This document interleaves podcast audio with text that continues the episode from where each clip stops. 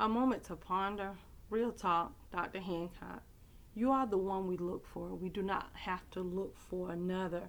Keep in mind that the enemy's job is to kill, steal, rob, and destroy. So even when the Holy Spirit is leading and directing us and guiding us one way, we want to do something different because in this flesh dwelleth no good thing. So the purpose of the enemy is to make sure that we do not mount up in the place that God has called us. So many God is called to minister the word. God is called to write that book. He's called to start that business. He's called to partner with someone. My coach always said that God put what we want on the other side of what we do not want to do. But keep in mind, delayed disobedience is still disobedience.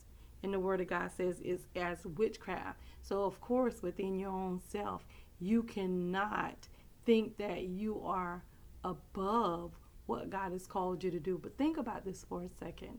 The master of the universe, the God of gods, El Shaddai, has called you by your name out to minister, to preach, to sing, to write a book, to start a business for the kingdom. Everything that God does is always multifaceted. We're the linear people because we are thinking that it's really just about us and how we feel. But God has something so much more in mind. Second Corinthians 2 and 5 and 21. Second Corinthians 5 and 21. It says that we, for he hath made him to be sin for us, who knew no sin, that we, we might be made the righteousness of God in him.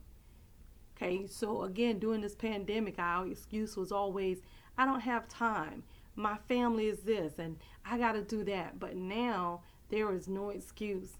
The whole world is shut down so that you can reevaluate, reaffirm, and begin to see how you need to move in the very will of God. So the question is are you ready? Are you going to move? Do you trust Him? The one who has the world in His hand, and He's called you for a time as this. Do you trust Him?